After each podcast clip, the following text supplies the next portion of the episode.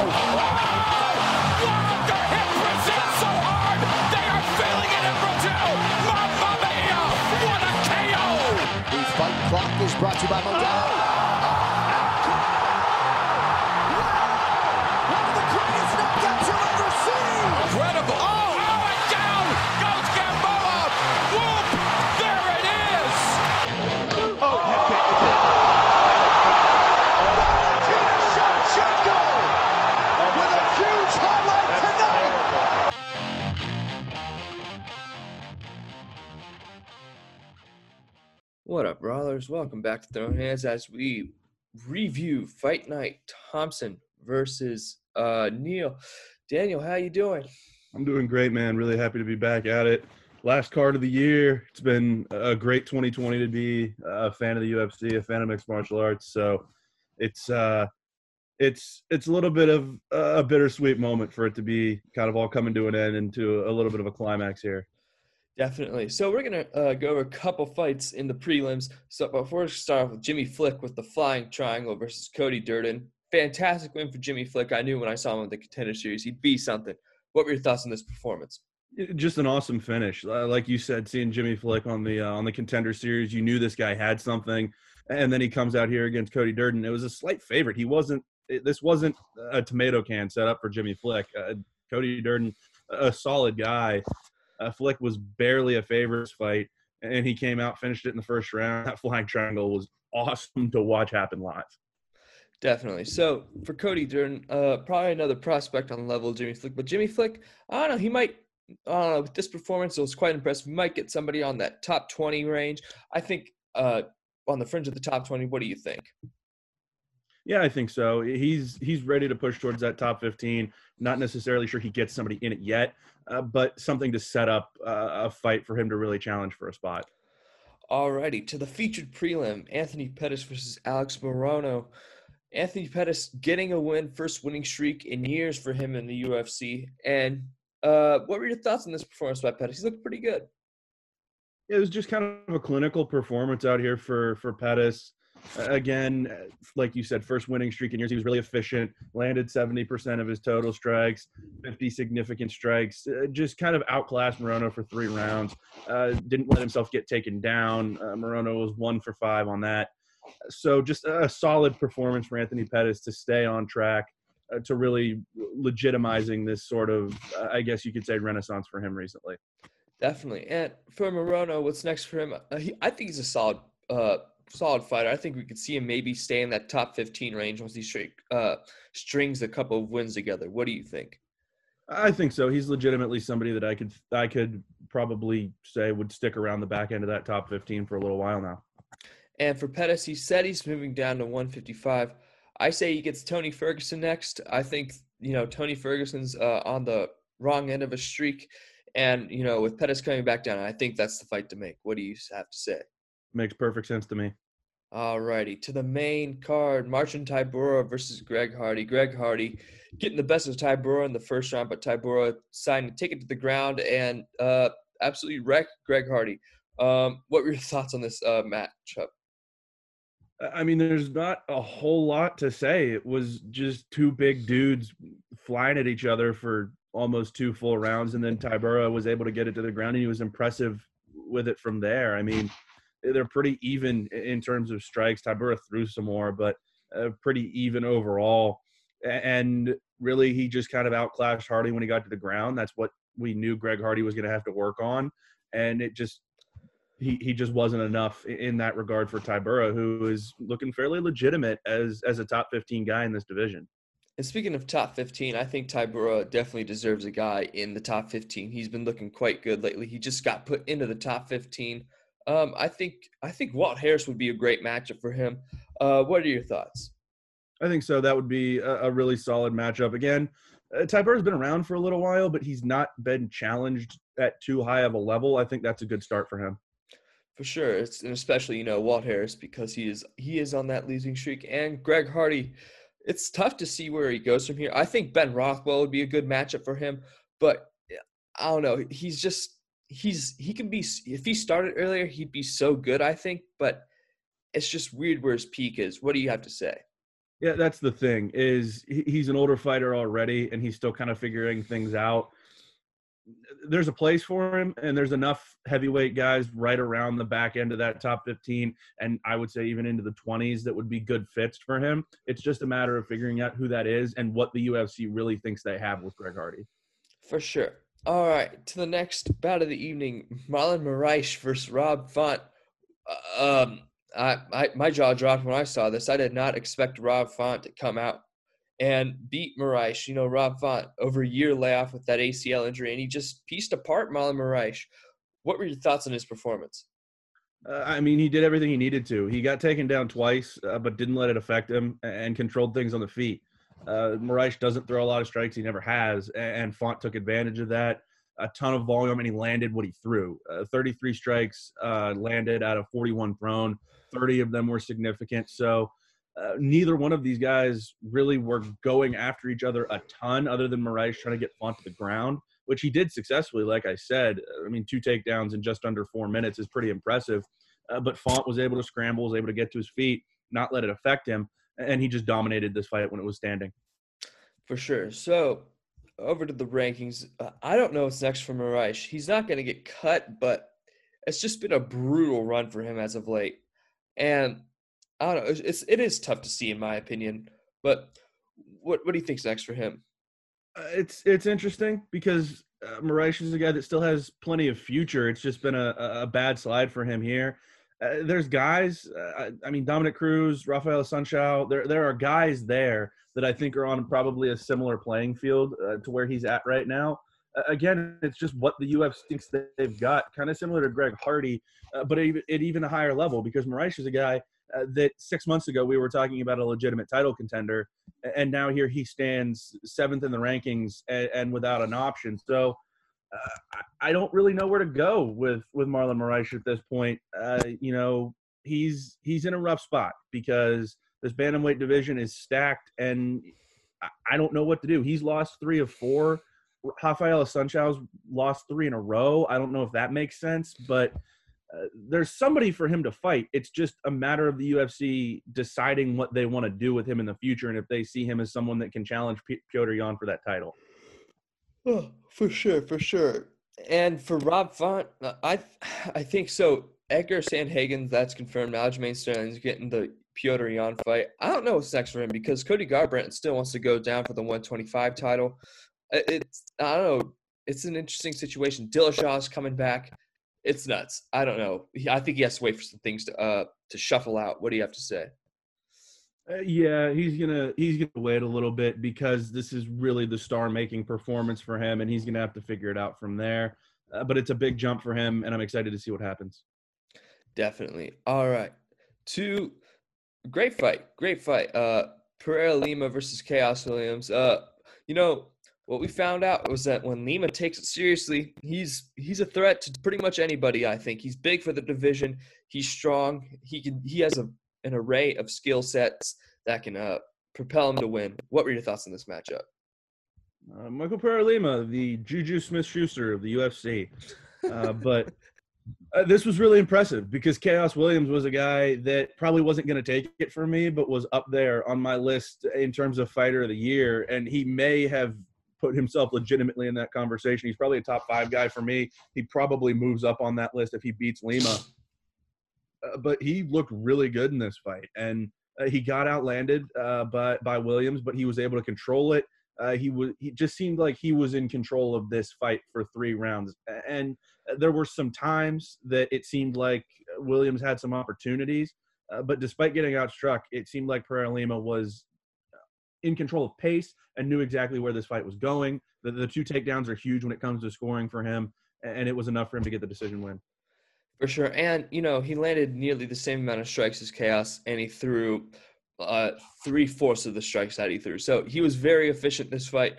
And I don't know. I like I like seeing him serious because I think when he's when he's playing the game seriously, he's a true threat. All right. What do you think's next Khaos? uh, he's obviously still uh, an outstanding prospect. Obviously, a guy that is going to be in uh, an amazing position once uh, 2021 starts. I can see him getting some opportunities, but after a loss here, his first in UFC, I can see them taking a little bit slow with him. I, who that would be, I don't entirely know, but uh, Khaos Williams is a guy to watch out for in 2021. I could see him taking a huge jump uh, depending on where he gets put into fights. Definitely, I have to agree with you there. And for uh, Lima, I think I say we give him Lawler. I think he deserves a top 15 matchup, and I think Ro- Robbie Lawler would be a good a good fight for him because he'd have to take it seriously.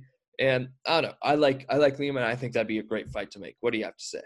Absolutely, challenge him, uh, give him the opportunity to prove that he's legitimately on the way up and that he can take everything seriously. Definitely. All right, to the co-main event: Jose Aldo versus Chito Vera. Chito Vera outlanding Jose Aldo, but Jose Aldo controlling him on the back for pretty much the whole third round, giving him the decision win. Jose Aldo, he looks great. Uh, he showed some things here. You know, he showed his ground ability, and I think I think this was a little bit too much for Chito to uh, too much of a bite for him. I think it was a pretty big step up for him. But I think he proved that a he's he's in this division to stay. But what were your thoughts on this matchup? This was the Jose Aldo we were expecting to see when he moved to bantamweight, and he finally showed up. So, I mean, the split decision uh, against Moraes, uh, okay. He looked fine in that fight. He's looked not great ever since, and he actually showed up in this fight against Marlon Vera. And I think that's really impressive. I think that has shown how he's grown even later in his career he's obviously an, a legend. We talk about that every time his name's brought up on this podcast. Uh, but to see him adjust in this way late in his career is really impressive. And I think I was starting to write him off as somebody that could contend at bantamweight, and I'm not so sure about that. I think he could legitimately not even not necessarily be in the conversation as a title contender, but in the conversation as someone that can make noise at the top of that division and can cause some problems for people. yeah, I have to. Yeah, I have to agree with you there. Uh, and for Vera, I mean, this was like I said, this was a lot for him to bite off, but I, he showed some good stuff here against somebody who's so experienced in Jose Aldo. So I I think Marlon's someone to look out for in the next couple years as he rises up to the top. But let's talk about what's next for these guys. For Marlon Vera, it's kind of tough because uh, the division's so stacked. But wh- what do you think's next?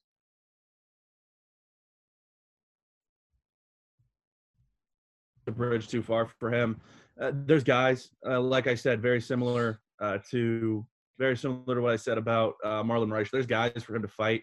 It's just a matter of the UFC making that match, seeing what exactly fits for Marlon Vera and what they think of him moving forward. For sure, and for Jose Aldo, I think Dillashaw should be next for Jose Aldo. I, I mean, they're Jose Aldo wants his belt back. No, Dillashaw rather wants his belt back. I think that's the fight to make. What do you have to say? Yeah, I think that makes perfect sense. Uh, it's a really good fit, and I think it's something I would want to see personally. Definitely. So, to the main event of the evening, Stephen Thompson versus Jeff Neal. Stephen Thompson showing no signs of slowing down here. Uh, uh, pro- typical footwork, uh, typical uh, volume from him, and he just looked great doing it. But Jeff Neal, I think he's a prospect to look out for. He fought very well. He turned it on in the fifth round. Um, what were your thoughts on this one? I enjoyed this one a lot. It was a great fight, and it was a vintage Wonder Boy performance eh, here against Jeff Neal. And like you said, Jeff Neal, 30 years old, is legitimately somebody to watch out for. Uh, but Wonder Boy's not going away anytime soon. This was a, a really impressive performance out of him. I don't want to say that I had written him off, but I was ready with him at the age of 37 uh, to sort of ride off into the sunset after losing two of his last three and three of his last five to move into a little bit of a lesser role. I'm not I'm not sure uh, I had that picked out right after seeing this fight against Jeff Neal. He looked great, and it was like I said, vintage vintage Stephen Thompson. Fill it up with all kinds of volume. 191 strikes, 171 uh, significant, and he threw over 400 strikes, which is absolutely ridiculous. So uh, this was a great fight. I, I was really impressed uh, by what I saw out of Stephen Thompson, and Jeff Neal's not anybody to be messed with either. Sure. So for Jeff Neal, it's kind of an interesting situation. Uh, it does he doesn't appear to have dropped in the rankings, which which makes sense in my opinion. But I think you know getting someone up at the up at the top upper half of the top ten would be good for him. I think like I think Stephen Thompson was a pretty big step up. Uh, what are your thoughts on what's next for him? Uh, it's tough to say because this is such a competitive division. Uh, there's, I feel like I keep saying it on this, but there's plenty of guys for him to fight. It's just a matter of figuring out who it is and who's got uh, the the ability to do it on whatever time frame they want to put him on. Because at the age of 37, I could see him very easily, you know, picking and choosing exactly who he wants to fight and when he wants to do it. Uh, like he's he hadn't fought since November 2019, uh, leading up to this fight. So I don't know. I think it's it's definitely a spot where he can he can decide what he wants when the UFC puts that offer sheet on the table. Yeah, and as for Thompson, I think Masvidal's the fight to make. I think that'd be a great rematch. Masvidal's improved a lot since their last match up with uh, against Thompson. What do you have to say? Yeah, that, that's that's a. I was totally mixed up on who you were talking about. I was talking about Thompson that entire time. Masvidal would be a good fight, and I think if it comes across the table, that's what he would that's what he would be interested in. As for Jeff Neal, uh, it's it's an interesting proposition because he did have those those medical issues earlier in the year where he may want to take a little bit of a layoff after this. I'm not entirely sure, uh, but uh, there's there's plenty of options for him. And Stephen Thompson against Jorge Masvidal, I want that, and I want it now. I do want it now. All right. So, UFC confirms fight week schedule. Three fights, three fight cards in one week. 16, Holloway versus Kattar. The 20th, uh, Edwards versus uh, Chimaev. And the 20 in the 23rd, which is McGregor versus Poirier. I can't wait. It's four weeks away, I think. But hey, I can't be more excited. I'm fired up for it. All right. Um, couple of, uh, I know Nunes versus uh, Megan Anderson um, is what is it scheduled for March, and Yeah. Dern versus Ansaroff in April. Uh, what do you have? Do you have any news? Israel Adesanya got his purple belt in Brazilian Jiu-Jitsu. Oh yeah, we we that was two weeks ago, I think. Oh, yeah, we we forgot we forgot to uh we forgot to talk about that. hey, he got it. He got it. Good for him, man. And then uh apparently Greg Jackson is considering a congressional run in New Mexico. That's interesting. Yeah, that's. I- don't know. I don't know either. Oh, did you did you hear about uh Tito Ortiz's uh first city council meeting? Do I want to? Um apparently it was a train wreck. I'm sure it was. I'm sure it was too. I'm sure it was. He got elected because he's anti-mask, so yeah. I tell you a lot. I mean, let's be I- I don't get what they were expecting when they uh It's Orange County, California, man. No one Like- knows what to expect. yeah.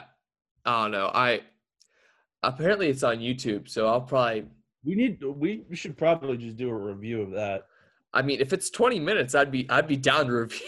Yeah, I'd be my reaction. uh hold on, let me see if, uh I mean, I'm curious. If it's like 20 minutes, I'd that'd actually be pretty fun to do. Um uh, no, uh, but there's videos of him getting roasted at his city council meeting. So, yep, I'm down to watch it. All right, you got anything else? I do not, my friend. Nor do I. All right. Well, we'll probably catch you guys for a year-end review, and then I think we're gonna take a break. I've been, we, yeah, we've been cranking these out. I think, I, for five months. yeah, we we we uh we, we just need to take a break, relax, and then we'll be back in full force next year. But after our year-end review, we'll we'll be chilling for a few weeks, but we'll be back. No worries. All right, Daniel, thanks for coming back on, and we and we will see you later.